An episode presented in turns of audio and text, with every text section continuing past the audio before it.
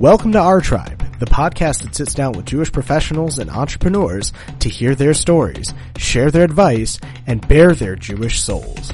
Now here's your host, Rabbi Tovia Kopstein. Welcome back to Our Tribe, the podcast. My name is Tuvia Kopstein, and I will be your host. In this episode, we meet Yoni Mazor.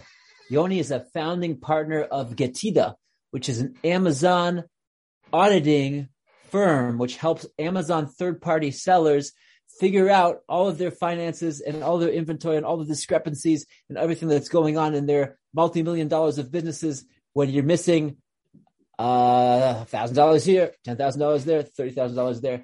They get you their refunds. But Yoni's story about how he started as an Israeli and went through the army and then and then backpacked and accidentally got involved in the world of sales and retail sales, and that, led to e-commerce.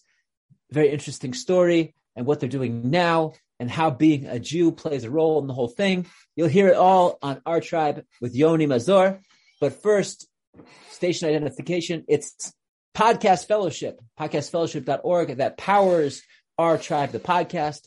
Podcast Fellowship is an international Jewish outreach nonprofit, which is helping Jewish young adults around the world connect with their Judaism by understanding the sources, podcasts based on great topics of Jewish wisdom and Torah wisdom, discussing them one on one with mentors, and earning a generous fellowship each week that they do so. Podcastfellowship.org. Without further ado, enjoy this conversation on Our Tribe the Podcast with Yoni Mazor. Okay, we are thrilled to be here with Yoni Mazor. How are you, Yoni? Thank God. Thank God. Doing well. Thank you for having me, Tuvia. Okay. A pleasure. Okay, Yoni. So before we get started with your story and how you got to where you are, can you please tell us what do you do? Got it. So today I'm uh, the chief growth officer. Uh, I'm actually one of the co-founders as well of a company called Getida, G-E-T-I-D-A. It's right in the uh, background there. Yeah, it's by my background. I'm in my studio. Um, if you're just listening to this episode, just visit getida.com. You can learn more, or we might discuss a bit more in uh, the the episode. But high level, uh, it's a technology company. Um, our focus is on conducting um, financial and logistics auditing for e-commerce businesses, particularly Amazon businesses or Amazon sellers, third-party sellers.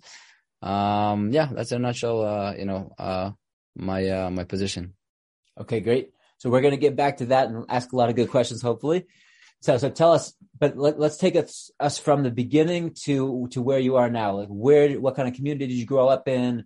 Schooling? How did you get to end up doing this? You got it. So uh, I was born and raised in Israel in a small town north of Tel Aviv uh, called Ra'anana, mm-hmm. uh, which I think uh, the translation from Hebrew means fresh. Fresh. Right? Yeah, we say in Hebrew, anan is like fresh. Anana is a fresh on, on a female version. And uh, small anecdote there, the town was actually uh, established over 100 years ago by American Jews. Even before the state, of, uh, you know, modern state of Israel was created, uh, they they went to, uh, over to that area and started uh, orchards, I believe. Um, American Jews, and then even today it's very Anglo-Saxon. There's a lot of Americans still there because the reason I guess I grew up there or ended up there was because my mother, she's originally from Detroit, Michigan uh-huh. And when she finished high school, she uh, went for one year for kibbutz. Uh, kibbutz is those um, those villages in Israel back in the day. They still have them around. That uh, it's like a little mini communist communist kind of a structure where everybody kind of does different jobs, but they all kind of pay the same. She volunteered there. Uh, she didn't, so she didn't even get paid. so she volunteered for one year in the kibbutz. She fell in love with Israel. Decided she wants to go to university in in Israel. So she went to Bar Ilan University. She met my father, fell in love, got married, and she moved um, to Ra'anana because her uncle, which was also originally from Detroit, Michigan, was there, American. I uh-huh. guess he came there because there's other Americans there. All the way back to the, I guess, the first American Jews that mm-hmm. came there over 100 years ago. So even today, it's it's pretty um, pretty Anglo-Saxon. The city, a lot of Americans, South Africans, uh, Australian Jews, a lot of French in the past uh, 10 or 20 years. They, they also migrated from from France. So that's kind of the, the, the town itself, Ra'anana, which means, okay. like I said, fresh, even though it's over 100 years old. but the uh, orchards are fresh. That's why they call it Ra'anana, right? Yeah, yeah. Still Probably. orchards around it. So it's beautiful. Uh, actually, um, the first time my wife came to visit, uh, the town, um, and we drove around, she, she saw the orchards and, and the, the fruits and the oranges. And this was in January. She's originally from Moscow, which was like you know, like three feet of snow, uh, you know, seven January, months a year. yeah. During January, she showed, so she, she was so shocked. She stopped, she said, stop the car. I gotta go, you know, touch this, look at this. And she also fell in love with Israel from, I guess, first sight. Um, yeah, so that's kind of the town, the environment. Today it's, it's pretty modern. It's all built up, still orchards all around, a nice scenery. Um, yeah, so when I was growing up, actually when I was born, I was born in 84. Uh, there's only like one stoplight. Today there's many others and it's really urbanized, but, um, it used to be like also horse and carriages. Really? In the 80s, yeah, mid 80s. Wow. And then, uh, really kind of, uh, ballooned any, as the, any donkeys? yeah, donkeys, horses, donkeys, yeah. okay. Yeah, we had it all around. And, uh, so yeah, I grew up in, uh, what they call today, I guess, a modern Orthodox, uh, family. Mhm. We're Orthodox, but very modern. We had TV in the house and, uh, we watched movies and followed sports and stuff like that. Um, so yeah, I, I went to school at the religious, uh, but the, the, the government owned religious, uh, school for about the first six years. Mhm. And then I went to school, um, it's a, it's a private school. It's not government. It was from an non-PO called Amit. I think Amit is from, the, um, ladies from, uh, the United States that created it. Uh, they donated, uh, you know, Jewish ladies from all over, I guess, uh, the United States or maybe even the world. And they created this uh, network of schools in Israel. It's religious schools, but it's still private. Uh-huh. Uh, very affordable for the students. I believe that my aunt, who's located in Queens today, New York, she actually is a member. She's a lady and Amit, of. Amit. Yeah. eh, You know, she was, I guess, contributing and, uh, we didn't really know, but uh, when I actually started going to that school and realized behind the, the people behind it is ladies, uh, Jewish ladies in the United States, and then discovered that my aunt was also involved. Uh, which was pretty uh, proud moment uh, back in the day. so I did my six years there. It's actually it was a brand new school. I was the first class. In so, Ra'anana. you know, in Ran, uh, yeah, this is really in the outskirts of Ra'anana. It's, it's a small uh, educational village called Kfar Batya. Kfar Kfar Batya, Batya? yeah, the village of Batya, but it's really, you know, it's it's a village within the town. It's a Okay. it's a strange thing, but they have it there. Uh, yeah, so uh, I was first grade there. I mean, the first class. So when I was in seventh grade, there's never anybody above me. So when I went to eighth grade, there was seventh grade underneath me. And when I went to ninth grade, there's, you know, eighth grade and seventh grade. So we were the first class, first, uh, so they were kind of the pioneers of the school. It was, uh, we had a, we had only one class, 24 students. We had a really uh, influential rabbi that kind of created and established the school with a vision to, to have, you know, a modern Orthodox school, uh, which po- focuses, uh, puts an emphasis and focus on science and mathematics and stuff like that. Mhm. So, uh, the, the students there are well diverse in, you know, Judaica studies, but also regular world stuff, you know, secular world stuff. And, uh, it turned out to be a great, great success. You know, I was the first class. Uh, actually, I wanted to go to the big yeshiva. Yeshivas are the big, you know, uh, uh, uh, schools. uh, yeah. University, sort of university of religious study. Yeah, yeshivas Yeah. are the structure for the, I guess, uh, uh, call it ultra orthodox or regular orthodox, where they're they're typically very big and uh, well established, um, but they focus hard on just the Judaicas and less on the secular side. Right. I wanted to kind of go there because that was the main trend, and it- everybody was going there. My parents kind of they made a decision for me in a way. Uh, actually, actually, I'll be honest, I don't think I got accepted to the yeshiva Okay. but they kind of spared me for that. You know, after I grew up a little bit, they kind of told me, but um, I didn't get accepted. There was a lot of demand to go there, and then Yeah. this opportunity for a new school popped up. So they kind of took the chance. They they saw the vision and everything, and I think they connected to it. So I went to that school, and it turned out to be This was very after after twelfth grade.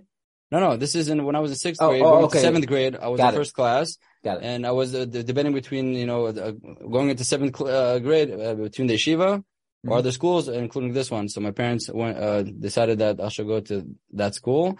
And in retrospect, it was amazing decision. I had an amazing experience. It was, but divine, really divine intervention. And we had really good, influential rabbi that, you know, kind of, um, uh, gave us a lot of attention. We're the only class. It wasn't like five, six, seven, eight classes like the big yeshivas or big schools had. Remember, this is Israel, you know, the schools are big. We have, you know, big population there on the religious side as well. So, uh, yeah, and, uh, uh, uh, I, I, I, I, learned a lot of Judaica studies. You know, we did the Talmud, uh, what they also call the Gemara, the Bible studies, but also we learned, you know, science and, and we had laboratories and computers and learned Excel, PowerPoint at a very young age, eighth grade, ninth grade. It was pretty good Okay. back in the day. We surfed the internet. I remember I, I, I discovered Google back in 98 or 99 through school, through a class. So I check, there's a search engine called Google. So the school is really, really good, really good quality. And over the years, it became a really elite school. Um, a lot of uh, the graduates became really, really prominent in the business world, but also the army. You know, they became pilots and and and leading, uh, you know, commanders and generals. uh, in in the Israeli army and the Israeli society. So that uh, that was pretty cool to see afterwards. Did you go Yeah. to the army after 12th grade? Yeah, yeah. So after uh, 12th grade, what I did actually, I took one year off to go to a special yeshiva. Uh, that uh, is a preparation for the army. Okay. So I mixed Jude- uh, Jewish studies and Arabic. Oh. I was learning half of the day Jewish studies and the other half Arabic, and a lot of it. And I took a whole year off so I can really uh, penetrate and and and have a track uh, within my military service within the intelligence uh, Ah. community. I knew that I wanted to do intelligence. I connect to languages, you know, pretty well. Obviously, I know Hebrew from birth, but English I connected with that uh, p- pretty well. Also, my mother was speaking to us in English, and it was very easy for me to learn that in school and excel in that. Same thing with uh, Arabic. Once I learned it, I picked it up pretty quickly uh, within that school. I had the confidence that well, I'm going to pick up a language and the fundamentals uh, pretty quickly, and uh, I was very interested in in the intelligence uh, opportunity within the Israeli army. It's pretty prestige, I would say, or uh, sophisticated, or or robust. Uh, all these fancy words, but uh, I guess all the all the words are trying to say that it's high quality. It was a really high quality service and high quality engagement. So um, I don't know, that kind of drew me in instead of just doing regular stuff, uh, I've done logistics or infantry, which is good. A lot of my friends did that. It's very noble, but for myself, I don't know, for some strange reason, I felt like I want to use my head uh, instead of just my muscle. Um, yeah, so I took a year off, uh, and, and it was successful. I was able to really, um, enter, uh, the, the intelligence community uh, in the army. So I served in a very special small unit. Uh, it's called SNI, Special Navy Intelligence. Navy? So, yeah, Special Navy Intelligence. We used to um, serve on on the missile cruisers and submarines and things of that nature. And it was a very meaningful three years uh, three years of service that I did uh, with the IDF, the Israeli D- Defense Force. I also had a war. Well, as as I was about to finish the service, we had uh, 2006 in uh, July, I believe. Uh, we had a war with Lebanon right on, you know, on my last few weeks in the army, which was pretty uh, intensive. But thank God I finished it. I, uh, you know, I uh, one piece. It's all good. It was really meaningful. I made a lot of amazing uh, life friends, uh, which uh, we still are very friendly today. I just came back from Israel a few weeks ago. I was there for January 2023, Mhm. and we did a kind of a reunion with my uh, military unit friends, Wow. which was really nice. Some of them I haven't seen for over a decade. It was really nice to catch up, see how people get married. They, you know, they build up families and, and careers. Uh, so it's really nice to see. So I'm very grateful for the service that, that, you know, I did uh, in the army. Uh, so I got great friends, really good experience. I used my head a lot. I picked up a new skill, which is a language. So, uh, looking back that year that I invested I, out of my own parents' dime, it wasn't my dime, my parents' dime, uh, turned out to be a really good investment, um, for, for myself and hopefully for the country, for the service. Very good. So now tell us how what happens after the army. Three years in the army, you're probably 22 years old, 21 years old. Yeah, I drafted in 19, uh, got released in 22. Uh, because that year that I did, uh, up north in the yeshiva, actually, uh, just, uh, for the anecdote, it was in Rosh Pina, very close to Tzfat. Tzfat is a major holy, uh, one of the four holy cities of Israel. Uh, that's where my father grew up. So it was really nice for me to be in that area for a whole year and also kind of engage a little bit with my family that was up there and my grandmother. Uh, so that's a little bit on the anecdote there. that was the bonus. So after the army, what I did, I, uh, I think almost, uh, took almost a year to, to kind of just, uh, work, uh, and save money so I can go to a trip. I can travel the world. So there's a big, big trend for uh, Israeli soldiers after they get released uh, to travel the world. You know, you go to a to a structure where it's three years and it's pretty intense, and you're you're an instrument to a big machinery, right? Uh, Even just um, it's a little funny, but it's true. In the army, if you hurt yourself as a soldier, you get punished. You can go to jail because you're hurting military property. Huh.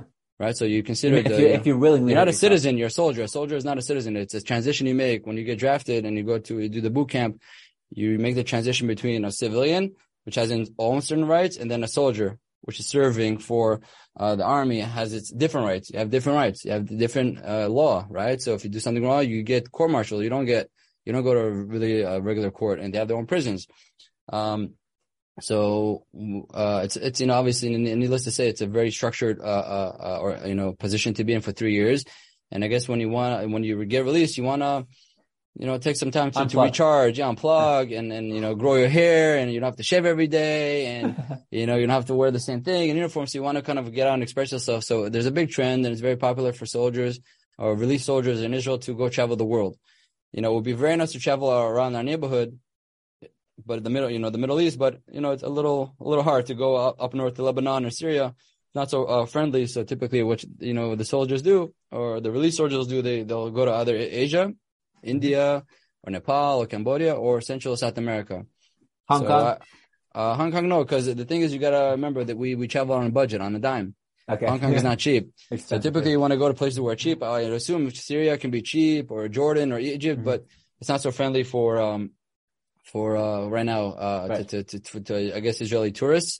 Uh, and I guess it's not far enough. You want to really kind of spread out. It's it's very similar in a way to how uh, I guess American uh, students after after high school they want to go to college. I guess outside of state, right? They want to kind Yeah. of go outside a little bit. A little bit of notion of that. You want to go somewhere get more more remote, and you don't want to stick around. Europe is too expensive. North America is too expensive. So you go to Central South America or to uh, the, the the Far East. Uh, yeah, uh, it's particularly like um, Where did you go? India. So I chose uh, South America. Okay. I uh I felt like I wanted to also pick up Spanish, pick up on the Spanish language. Hmm. I uh, I used to kind of watch uh, some shows when I was growing up in Spanish, and I picked up uh, on, on a few, few uh, you know elementary words back in the end of the day. So I had a bit more inclination to go there, and a lot of my friends also felt like they want to go there. So uh yeah, so I I worked for almost a year. I saved up money. I worked as a barista and uh and a coffee bean and tea leaf. I don't know if uh, you, you know that chain store. It's like a you know there's like a Starbucks basically. But Okay. it's actually from California. It's originally a thing from California. They have Oh, it all coffee around. bean uh, and tea leaf? yeah, coffee. That's in. Israel. Oh, you came to It's in Israel, but no, no, it's no. So the, the chain store is originally from from America, from California. The coffee Okay. bean and tea leaf, but they had. I think they still have in Israel. Uh, they're still active in Israel. So I worked there in, in the branch in Ra'anana as a barista. I saved up, uh, I saved up uh, the money, and then uh, yeah, I went to travel South America for about six months. I all started. your friends, all your friends were also saving up money and working that year. Yeah, pretty much. Yeah. unless the the ones already had some money from other uh, other uh, I don't know things, other Okay. places, but most of them, for the most part, they worked. I remember I saved up about ten thousand dollars. That was kind of the budget. Okay. Uh, I put aside for that, and the whole thing back to back cost me, you know, looking back, it, it cost about nine thousand dollars for everything. Six months in South America. Mhm.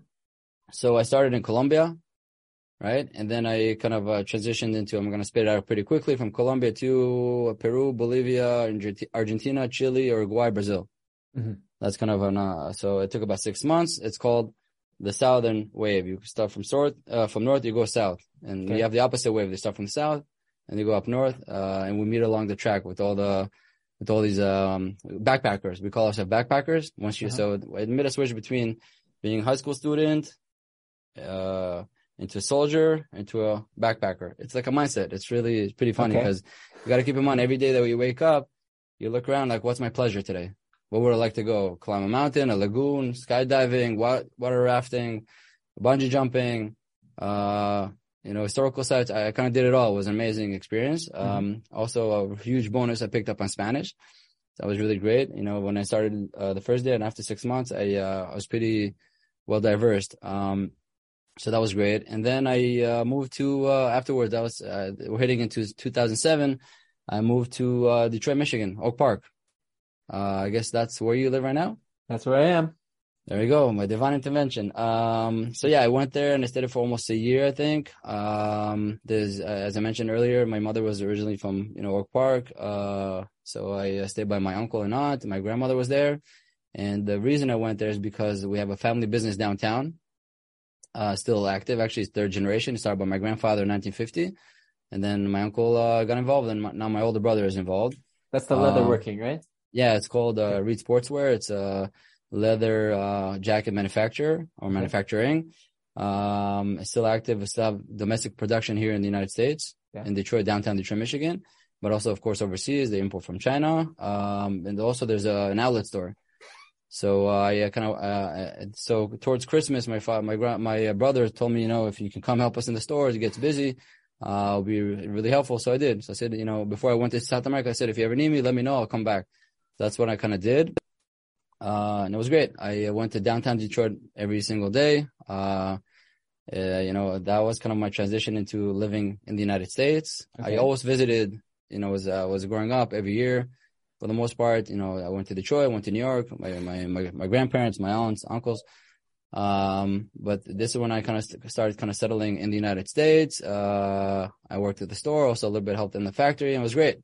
Downtown Detroit with all its past glory and I guess uh, destruction. Yeah. No, also kind of destruction. It was, uh, you know, cause the, yeah. the, the, city was an amazing, one of the most important cities in the world. I think it was like the third most important city in the world in the 50s, 60s, maybe 70s. And then it went to a steady decline because uh, it did what it failed to kind of, yeah, and reinvent itself with other industries. It was so highly uh, reliant on the auto industry. Uh, and really didn't diverse to any others. Uh, so it went to a really steep decline once foreign cars came in and uh, the the the American consumer started, you know, uh, choosing the imports uh, or competing uh, non-American uh, brands. Um, and the city kind of went into this uh, urban decay, and also the downtown itself. You know, the the suburbs grew up, and and people left from the downtown to the suburbs. Small history about that. I think in its peak, it had over two million residents downtown Detroit, mm. but now has less than seven hundred thousand.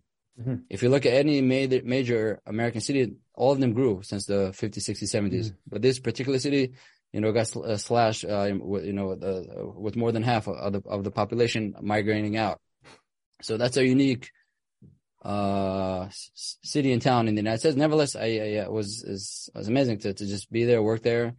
Uh, it was funny. We did some TV ads. I appeared in some of them to bring the traffic into the, the store. You know, we are posing with jackets and stuff like that. Okay. Uh, in downtown Detroit skyline. that was the beginning was, of your acting career. Uh, yeah, beginning and the end, beginning and the end. Yeah. just okay. helping out a little bit there. Uh, it's funny because when people were going to the store, customers, and look at me funny because they, they, they don't know why they they don't realize why they know me. You know, I know why because of the commercial. Ah, okay, so that was pretty funny. uh, and we kind of used the, the, the the people working with us to to appear in the the commercials to make it authentic. So that was pretty cool. Uh, yeah. So I did my almost year, uh, almost a year over there. Then I signed up for law school in Israel. Right. Uh, my father's lawyer, has his own office. Mm-hmm. Um, and then I had a few months to kill, to burn, uh, before I started law school. Uh, so my friend who was actually, uh, located in North Carolina, I grew up with him in Ra'anana in Israel. Mm-hmm. He was originally from Staten Island. Okay. yeah.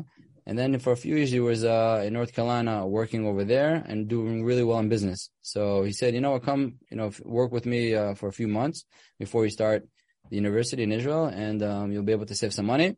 Mm-hmm and then we have some money for for school for university. Uh, so I said, okay, I'll, I'll, try it out.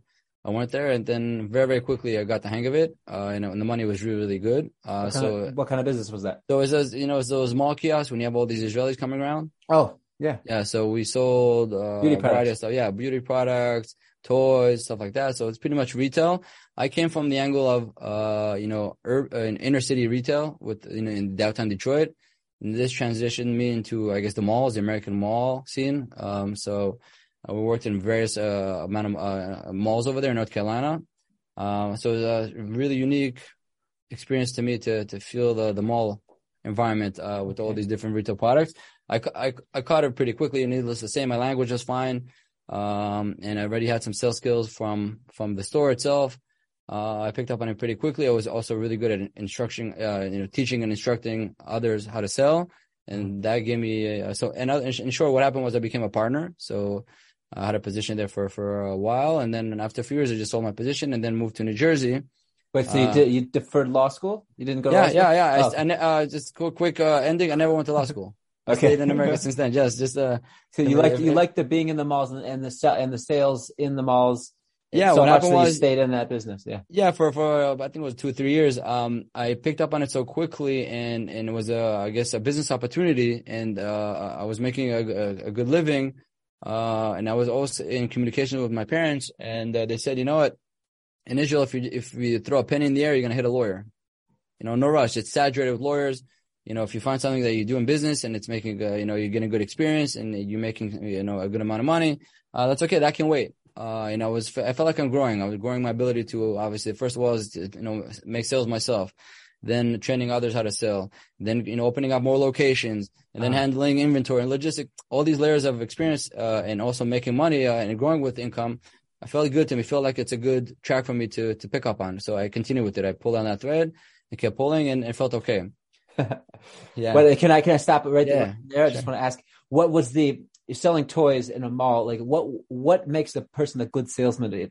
Is it educating the the potential? Someone passes by and they say, "Hey, that looks like a nice toy," and you, you tell them, "You know what this toy does? You know, look at the, listen listen so to this." Really whatever you're selling, it could be cosmetics, toys, um, uh, gadgets, whatever it is.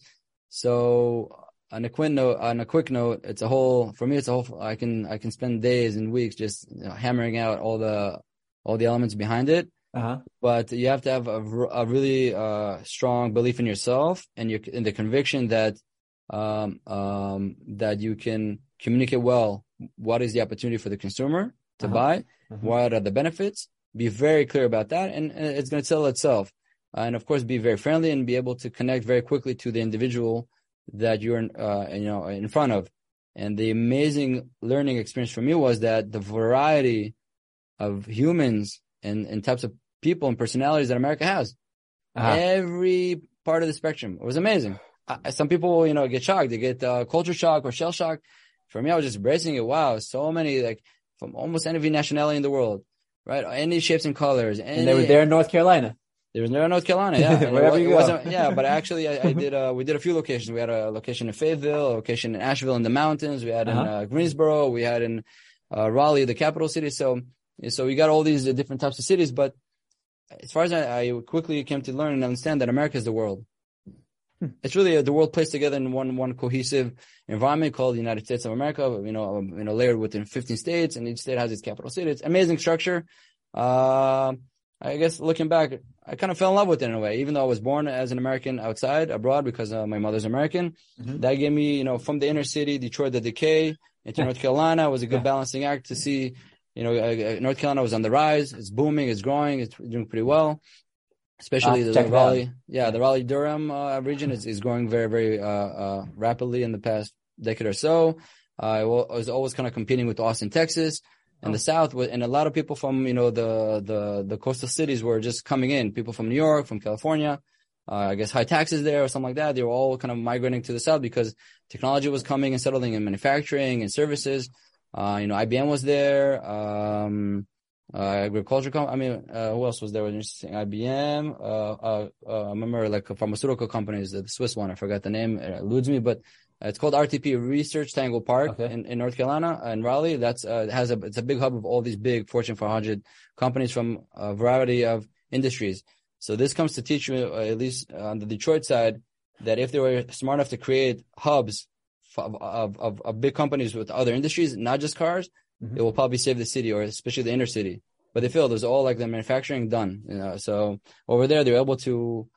You got to keep in mind, I'm going deep into history here. The South had to kind of restore itself after the Civil War. It was mainly all agriculture. You know, you got the tobacco fields and the cottons, right?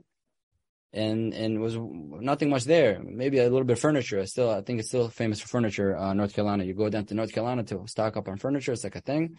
But uh, in the past 20, 30 years, uh, after segregation, uh, it kind of got eased off because they had also segregation issues in the South. Obviously, in the 60s, 70s, the um, you know the the human rights and and, uh, and movement that that, that was uh, going on. Um, it really was able to bring in all these incentives to big industries and a variety of industries, uh, and, and it's going very very nicely as opposed to the coastal cities, which and also the incentives are for the companies, but also the the population, the residents to have low taxes, affordable, a lot of land, affordable pricing for the houses, brand new cities, brand new neighborhoods. So it's very very exciting to live there. It's very rejuvenating as opposed to you know, an area like New York City, it's uh, heavily populated, high cost of living, high taxes, kind of deteriorating.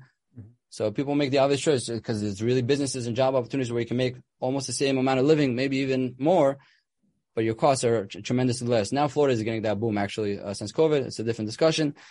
But as we say in Hebrew, "Le'ninenu," Right. back on track. Back, back on track. Back on track. So uh, what happened was uh, at the same, you know, all over these years, my my older siblings um, kind of did the same thing my mother did. They went to school in a different country. hmm Uh, they went to school in Yeshiva University. My, my older brother, it's a, it's a uh, Jewish university, in New York City, and my sister went to the same one, but the girls' division or the ladies' division is called Stern College or Right. Stern University. Mhm. They both uh, learned there. Then they uh, fell in love. They got married and got stuck in the New Jersey area. Okay. Same thing my mother did decades ago, but you know, from the United She States, she was in lived in Israel, Israel, yeah, and she got Okay. stuck in Ra'anana. So they kind of settled over there, and uh, so I transitioned to New Jersey because I was able to, um, with uh, my older brother again, uh, uh, t- um, he created a, another, another uh, venture. Uh, it involved, you know, um, uh, supplements, selling and doing sales and distribution uh, for supplements in the tri-state area. Tri-state is typically the New York, Connecticut, and New Jersey area. Right. so that's what we did. We actually had divisions where we, um, I, you know, retail activity where we set up kiosks in the mall to sell these vitamins. Oh. Obviously, needless to say, it was an opportunity for me to take my my retail mall experience and uh, brick and mortar real uh, uh, uh brick and mortar uh, store experience to to that dimension uh, and create all these these sales, you know, point of sales. But also we had a distribution with, you know, we did um, over 300 pharmacies around the the the tri-state area. So we had to do all this distribution to keep on distributing the, the goods and the products. And also we were selling, uh, we were selling online. Mm-hmm. We had the website and we're selling to Amazon, selling on Amazon, on eBay. So that was kind of my early dabble into e-commerce. Mm-hmm. Right. So, and that kind of took me to where I'm today, uh, which the industry that I'm today, which is e-commerce, uh, with Getida. That was uh, the early seeds looking back. Okay. I, you know, it was more, we were more entrenched into breaking into, uh, brick and mortar uh-huh. physical retail within the malls and the, and the pharmacies and the grocery stores. Uh, and e-commerce was like in the little seeds that the company planted, right? And it was growing on its own merit.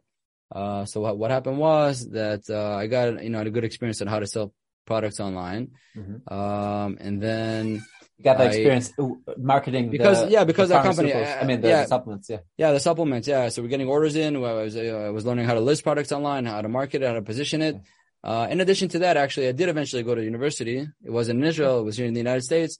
I went to Thomas Edison State University. I picked up a degree in, in, um, in uh, business and accounting. So what happened was also uh, on the Amazon side, I was able to get experience selling on Amazon my textbooks.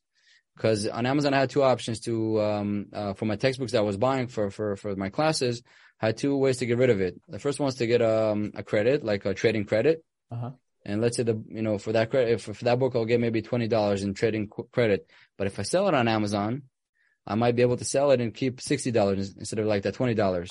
Right. And I get paid cash. So I can use that cash for anything. Mm-hmm. Once again, because if I, um, send the book into trade in, I get $20 Amazon credit. So I can only shop on Amazon. But if I sell on Amazon, I cash out more money and it's cash. Right. So I got experience on selling on Amazon through that as well. Okay. So what happened, what was happening side to side was that, um, I went to the local synagogue, right? Uh, it was actually a Chabad synagogue. It was a Russian Chabad synagogue because the town that I settled in was called, it's, it's called Fair Lawn. Yeah. And Fair Lawn is, um, uh, it has a really high concentration of, of Russians. Mm-hmm. Uh, the second largest Russian population in the United States after Brooklyn, New York. Yeah. So kind of the, so it's a, a large population of Russians, actually a lot of Israelis as well uh-huh. in Fair Lawn. Uh, so eventually that, so my wife and I became almost like poster children of, of, of Fair Lawn because she was originally from Russia and uh-huh. I was originally from Israel. So, uh, you could connect everybody. Yeah. So no, really, we didn't plan to live in Fair Lawn, but it turned out that Fair Lawn is pretty much that, that makeup of Russians and Israelis and of course yeah. regular folks but it has um uh interesting. Wait, that means that, that means the Russians and Israelis are not regular folks, right? You don't mean that yeah, no, I'm saying regular, all kinds of folks. Yeah. Uh, but but you know, these are uh, two distinct. When I say Russians, it's it's it's a mixed word right now because the war. It's it's it's um, Russian speaking population because of course you got the Ukrainians, you got the Moldovians, right, you got right. the Azeris. So uh, to get so it's the whole mix, but Russian speaking, um, you know, people. Uh, so, up, to up to the war in Ukraine, you know, you might be able to get by. Today, I guess it's more important for people to put that uh, differentiation of, of, of Ukrainians and Russians or Russian speaking you know, people from from the ex-Soviet Union. Ah, that would be ah, probably the best. Packaging. FSU, right? Yeah. I grew up FSU meant Florida State University. Now it means former Soviet Union. But it's really funny. Just an anecdote here is that some some Russian immigrants in the Jewish community over here they tell me that it's so funny when they hear Jewish people calling them Russian Jews because Russians because to them Russians were always the non-Jews and yep. they were always the Jews. okay, fine, very good. Okay, so you're in yeah, Carolina. Different environments, different you know use of, of names. Yeah, it's, it's yeah. Uh, that's how, that's no, the, the language. I actually relate to that because in America I'm very Israeli, but in Israel I'm very American. Okay. You know, so I, I really I can relate to that uh, uh, kind of notion. Yeah. Okay, so what happened was, uh, uh, so they, they have the two Chabads in Fair Lawn. Uh, I guess call it the regular Chabad, or some call it even the Israeli Chabad, and then you have the Russian Chabad. I went to the Russian Chabad. You know, you gotta respect the wife. Yeah. So um, over there, I met uh, a guy, uh, Max Boren. Um, he was doing accounting for you know a furniture company, and both pretty passionate about the potential of e-commerce and stuff online. So, and we're talking about what, what year? This is like this is uh, I met him. I met him. I met him there uh, 2010 already. Okay, and we're friendly for a while. Yeah, for over a year, maybe even two. And you know, uh, each of us kind of developing their own career. I was doing the sales and distribution. He was doing his thing with accounting. Uh, we got pretty friendly. And then we did, you know, we realized that there's a lot of opportunity to do stuff online, to sell products online. So essentially we started selling stuff online as well, you know, together. And we tried to kind of, uh, get a hold of anything we can sell, you know, uh, and we initially started to sell on eBay. So we, uh, and, and we, we found a good connection to sell watches with, uh, like a distributor and a broker and a dealer and, uh, on eBay and it went pretty well. Then, uh, some jewelry, stuff like that. And then 2013, to make a long story short, we started, started selling, you know, the products on Amazon as well because Amazon was up and coming. Today it's a big beast and everybody knows about Amazon, but back then, 10 years was, ago, up and coming. First? Yeah. This is Back then, eBay was the yeah. eBay it was eBay was like the main arena. eBay was Yeah. the main e-commerce arena. Everybody kind of knew about it. Everybody know you can sell on it. On Amazon, ten years ago, uh, you know, it was up and coming for Yeah. the third party sellers, Uh-huh. Right? What does that mean? Let's. It let's used to be. It used to. Be, it started as like used books, right? Amazon started, yeah, Amazon as a as a website as a platform started uh 1994 Mhm. as a bookseller, right. and it was selling its own products, right? You know, it was buying and selling its own products. So even Mhm. today, a lot of consumers don't realize that when you buy stuff on Amazon, it's not necessarily that you're buying it from Amazon like it used to be in 1994 and on. It's actually you're buying from third party sellers, which Sure. means I think most You- people you- know that. Today it's a bit more. But even that notion, because when you buy something on Amazon, you say I bought it on Amazon, but Yeah. seventy percent of the time it's uh you bought it from a third party seller who sells on Amazon, which is a marketplace. Right. Um. Anyways, so uh, ten years ago it was even like more entrenched in the in the, the psychology that only Amazon sells on Amazon. Mm-hmm. Okay. And if you want, but no, it's not the case. There's third party sellers who can sell on Amazon because they opened up the platform for that. So it's Got up and coming as a platform for third party sellers, as opposed to eBay, which only did that. eBay never sold anything itself. Uh-huh. It was always the third party platform. So the notion or the psychology back then was, you know, if you want to sell products online, eBay was the place to go. If you want to sell products on Amazon, you didn't really know you can sell there Uh-huh. because you only thought Amazon sells on Amazon. okay. So we figured out that you can sell stuff on Amazon as a they third party started. seller. They started making that known, and they they that was uh, natural. That was like without without. No, what happened was with. Amazon historically was that they obviously, much like the Amazon store, they started with books and then they did CDs and games and, and DVDs and then shoes and they opened up all these categories for Mhm. themselves to sell. As, Yeah. as they opened up the categories for themselves to sell, uh, to, for themselves to sell on, uh, uh, sell through, uh, what they did, they did the same thing for third party sellers. They gradually, uh, gradually started to open up these categories for third party sellers. So maybe at first it was electronics. You can go be a third party seller. Later on, the watches. It Uh-huh. was like that. So we came into the mix. We, we were selling a lot of watches. So I think up to 2012 or 13, um, that's when they opened up the watches for third party sellers. It was closed. All of a sudden, when they opened it up, we said, "Oh, it's up and coming. It's Amazon. They allow you to sell watches now uh, as a third party, and uh, they open up the category. Let's try it. Let's try it out." By the way, Amazon still has that kind of um, that vo- volatility where they sometimes uh, open categories and then they get it. You cannot come in anymore. Mhm. They, they throttle it, right? So if you want to sell in a certain specific niche, uh, they might open up. So they want to bring uh, a good amount of sellers, and they say, "Oh, we have too many of them. Stop." So you can sell, but they're not taking new sellers. They still have that in some niches. Okay. Uh, so anyways, back in 2013, we are able to uh, slide into uh, the, the the the watch category, that's it. Since that point on, it was like um know, like atomic bomb, you know, blew up. It was just it was a big beast. It, you know, doesn't get uh, full.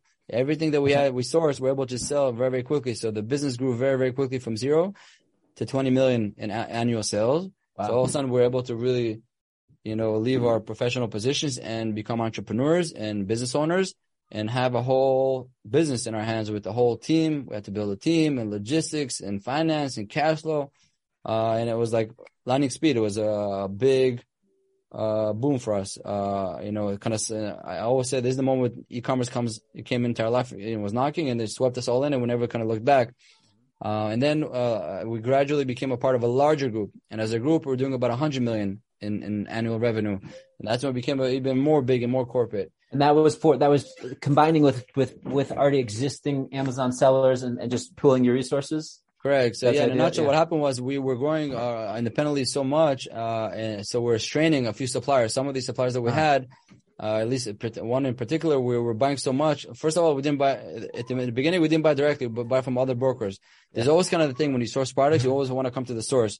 Because if you go to the source, the original source, you get the best pricing. The mm-hmm. more you go through brokers, the more they get have to yeah. make their markup, so you can be competitive. But as we sold, we are able to buy more and more, and we sold more and more. And we got purchasing power, and the volume was so significant. The brokers were not able to handle us. They were too slow for us to even communicate. Right. So that led us to the, they all, they, some of the surrenders say, I'll just tell you my sources go. You know, Hatzlacha, good luck, just go with him. Okay. So what happened was the source, the, the, one of the, the main suppliers said, you know, let's partner together. You know, uh, you guys have skill. I'll, I'll, I'm going to be in charge of the sourcing. So I'll help you, uh, skill up the sourcing right? Because that's what kind of what they specialize in, but we specialize in the operations of e-commerce and Amazon. So we kind of bundled together into a group where we had other uh, uh, divisions, you know, specializing in selling other stuff, but we all had shared resources, you know, logistics, uh, finance, uh, best practices, whatever it was, and we had constantly kind of a board and, and constant meeting of the board. So it became very uh, powerfully structured. That gave us also a lot of tremendous experience.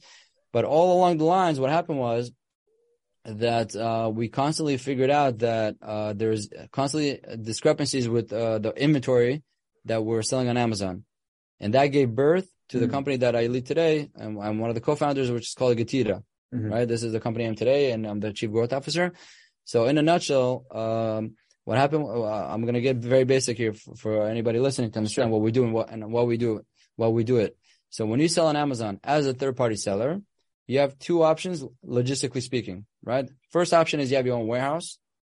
And as the orders come in from the marketplace, you fulfill it. You fulfill the orders. You pick it from the bin, you package in a box, you buy a UPS label, FedEx label, whatever, you ship it out. That's the first option. It's called FBM, fulfilled by merchant. You're the mm-hmm. merchant, you fulfill the order. Great. There's a second option on Amazon that you ship your inventory in bulk to Amazon. They store the, they receive it, they store the inventory, and as the orders come in from the marketplace, they fulfill it and it's fulfilled by Amazon. Mm-hmm. And when it's fulfilled by Amazon, typically what happens is very, very nicely in the marketplace, it shows you fulfillment, uh, you know, uh, uh, Prime. You get the Prime badge because mm-hmm. it's fulfilled by Amazon. So having these two options, which uh, started initially doing the fulfillment ourselves, and but uh, the moment we saw Amazon gives you that option to use their logistics pro S called FBA, fulfilled by Amazon, we opted into that program. And uh, and it really helped us scale because instead of us having a fifty or hundred million dollar fulfillment center logistically, uh, we we didn't need to. We leverage Amazon's billions of dollars worth of uh, warehouses, you know, spread out all over the country and the world, to, for that matter, because we also expanded internationally. So that's kind of the two options you have logistically selling on Amazon. The issue is that when you use Amazon's fulfillment services, uh, you have to audit everything that's going on. Mm-hmm. You have to track and monitor all the all, everything that's going on. So if any of that inventory gets lost in Amazon's fulfillment center, right? Or damaged or destroyed or disappeared or gets overcharged with fees unnecessarily, uh, you know, for the right reason, you have to track and audit that. It's a lot of, you know, technology. Uh, sorry, it's a lot of numbers crunching. Yeah. And we did that from day one. From the first shipment we ever shipped to them, we always reconciled everything that was going on with our inventory in Amazon's hands. The problem was that uh, as we scaled, we had so much data coming in to process and audit all this information. We had to build technology because our spreadsheets were breaking. Mm-hmm. So realizing that, we kind of did two things. The first thing we did was we created software and technology to audit all the transactions and the data that comes in da- on a daily basis from all of our inventory from from Amazon fulfillment centers. And the second thing was to set up a dedicated team to handle that data because I'll give you a simple example. You ship a thousand units to Amazon's fulfillment centers, and Amazon instead of receiving 1,000 units, they only receive 990 units. So 10 units are missing. You, the seller, the third party seller, you need to reconcile that and then show them the discrepancy. They might ask you for even more information or documentation. And if they really deem it lost, what they do is they give you a reimbursement. They pay you financially. So, we're sorry, the tenants are lost. Here, here's a refund or reimbursement. Boom, you're good to go. So that's our mission. This is how we help the sellers. This is a small one example. There's many yeah. other examples. So our mission is to help Amazon third party sellers around the globe to reconcile all these transactions, all these discrepancies where units get lost or damaged or destroyed or disappear or get overcharged with fees, and they have an, an, an and but they're eligible to get a reimbursement or recovery, a financial recovery, and typically they're able to get access to cash flow or the cash they never expected to have because uh-huh. what's interesting is that Amazon allows the sellers to go back up to 18 months on all these discrepancies. So go back 18 months, and, and, and you get uh, uh, you you get all these uh, refunds that you never know that you're eligible to get, and we flush them back with, uh, you know, with uh, these refunds and cash flow they never expected, and hopefully they take it and they reinvest in the business. They buy more inventory, they hire more staff, whatever it is that they need to do, because we discovered over the years that the discrepancy rate on an annual basis is between one uh, all the way up to three percent. So if you're doing a million dollars on Amazon using their fulfillment centers, or as we call it, you're an uh, uh, you're an FBA seller, fulfilled by Amazon seller, doing a million dollars a year on FBA. Uh, if one to three percent of recovery can be ten to thirty thousand dollars, right? And that's money, right? So, so sellers, a most of the sellers are not aware, but the sellers who are aware about it, they don't know what to do about it. That's when we come in as a solution to help them, and we help. So, you know, yeah. Did you develop this this business, Getida? Was it a, a side a side business? No, no. Your, so the, yeah, it's a good question. So we created for ourselves. The solution we created for ourselves because we're you know because when we're doing a 100 million a year, that's between one to three million dollars we have to recover every year. Right. So that was material enough for us to create a technology and a dedicated team to solve the issue. Oh. And what happened was we um we solved the issue for ourselves and we told our friends from the industry that we have these capabilities and they told us the market was telling us help us we'll pay you. And that was the initial, you know, seeds of the company back in 2015. So it started as a kind just of through networking to other third party yeah, sellers. we know we know yeah. other sellers. We're in the industry. We go to shows and conferences, yeah. so we know a few. So we, we had this problem. We had this problem that we created technology to solve the problem. They said, "Hey, I need that. I need that technology." So you decided, that solution, yeah. Okay, so you so then you founded a separate business called Getida. Yeah, so we said, okay, you kept, did you keep the old one going? The, yeah, the so we had two businesses. We had the retail yeah. business and uh, I guess the technology business. Um, yeah. And for in, in, the technology business for for a few years, it was just growing organically, uh, word of mouth, because the business model and the value proposition is very uh, appealing because it's performance based.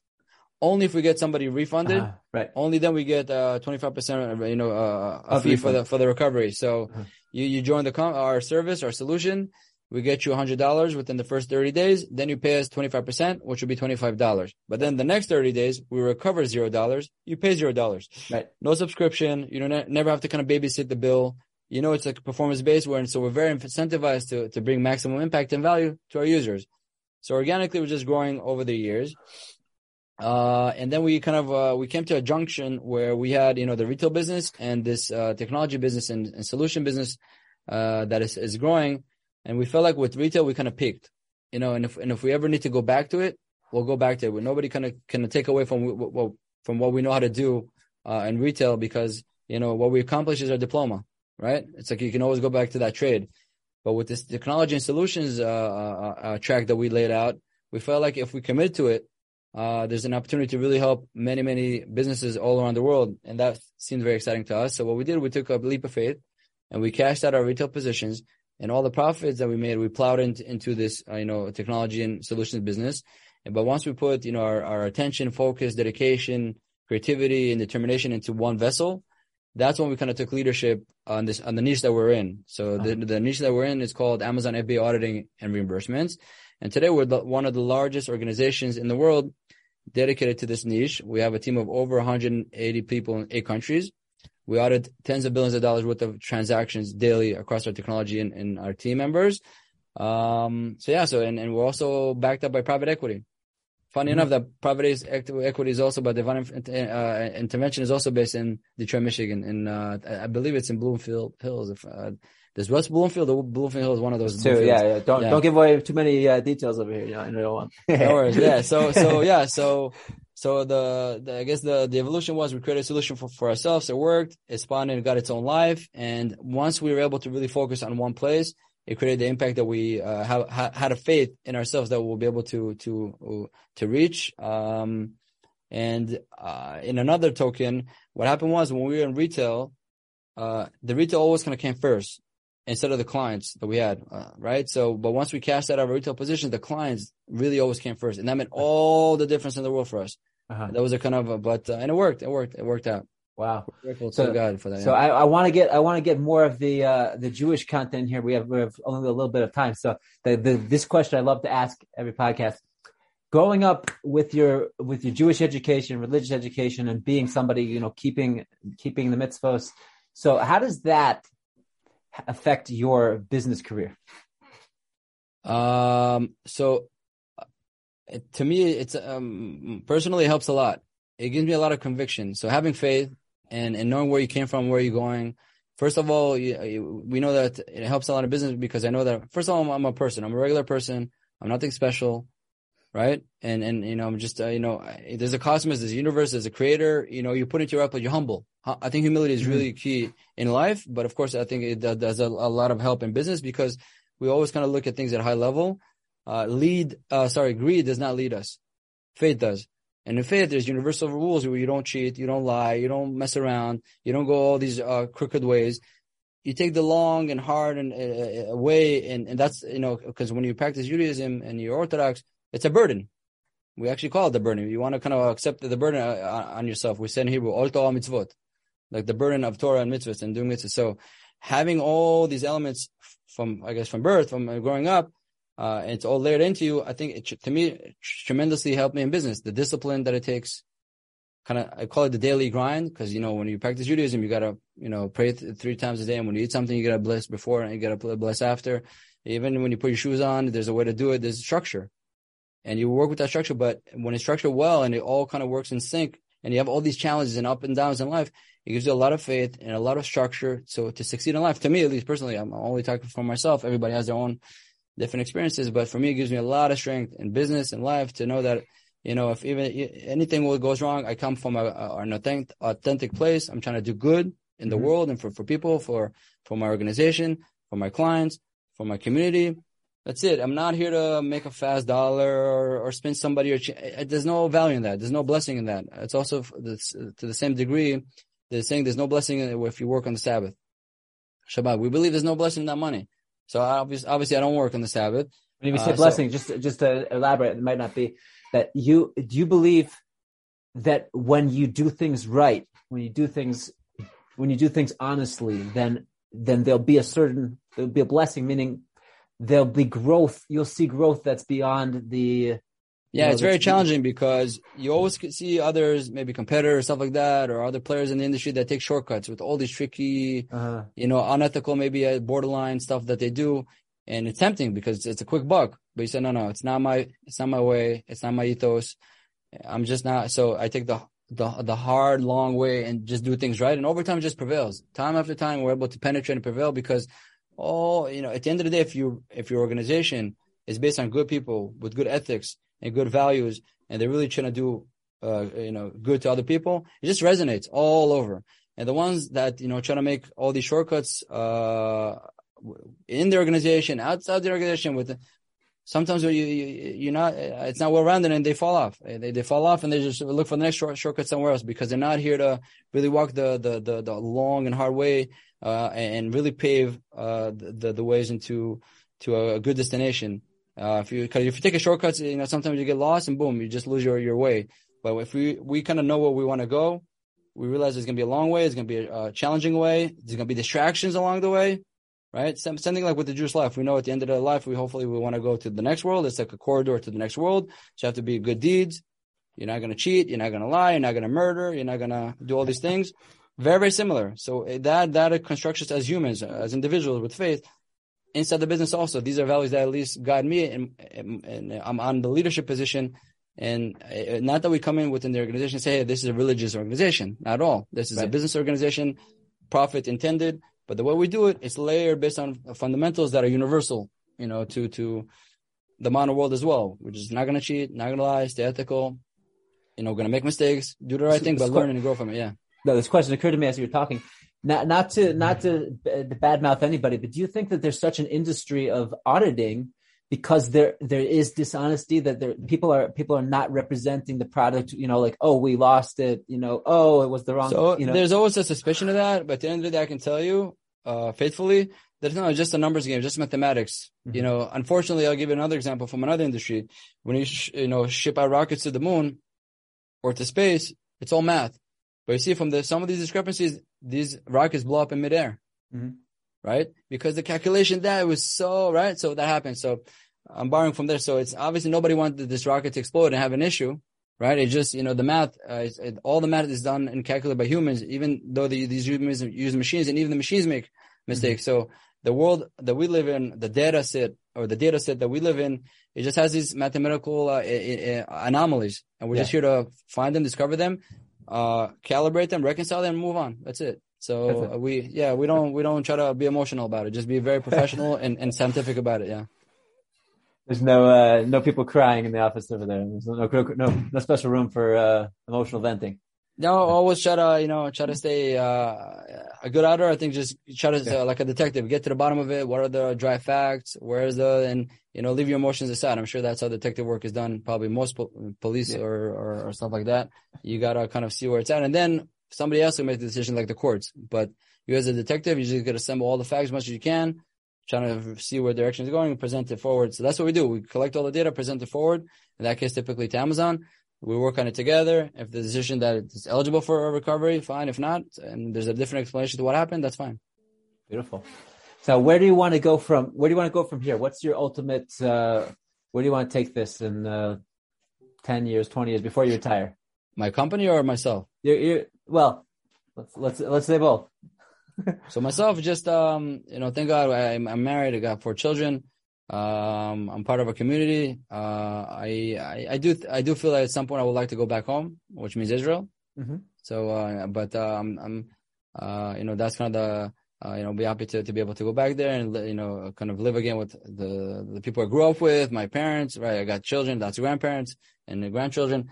So that would be nice. So hopefully within, I don't know, five to 10 years, I'll be happy if I'll get that opportunity. Mm-hmm. Right now, it's, uh, it's not uh, uh, so readily available because, uh, and we're headquartered here in Teaneck, New Jersey.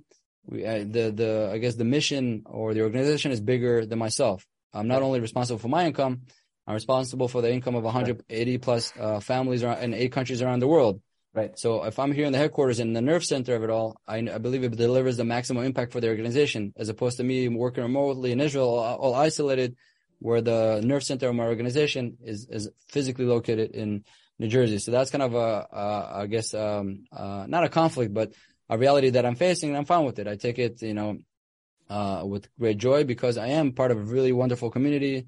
You know, there's a, we have really good rabbis that lead the community, really good congregations, and it's, it's a real blessing. I always kind of joke about it and say that living in the New York, New Jersey area, it's like almost like living in Israel. It's, it's as far as away you can live in Israel outside of Israel. Uh-huh.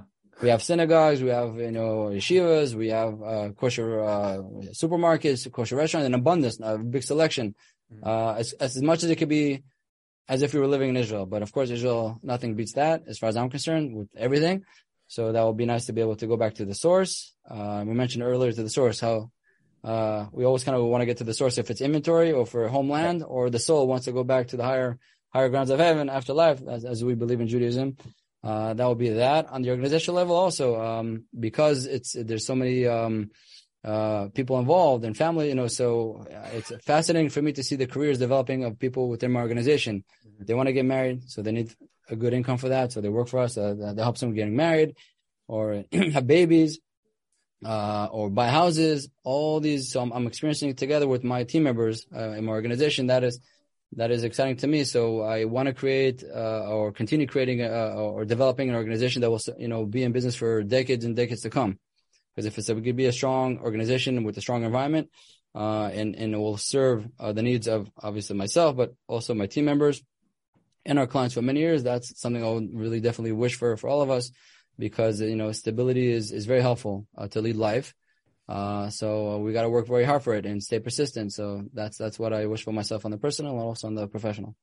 Very good, Yoni. Thank you so much for giving us so much for your time, for sharing your story all the way from the beginning, and uh, giving us an insight into this uh, this industry and what you're doing. It's, it sounds very valuable for the world, and I'm sure a lot of people will benefit from hearing this.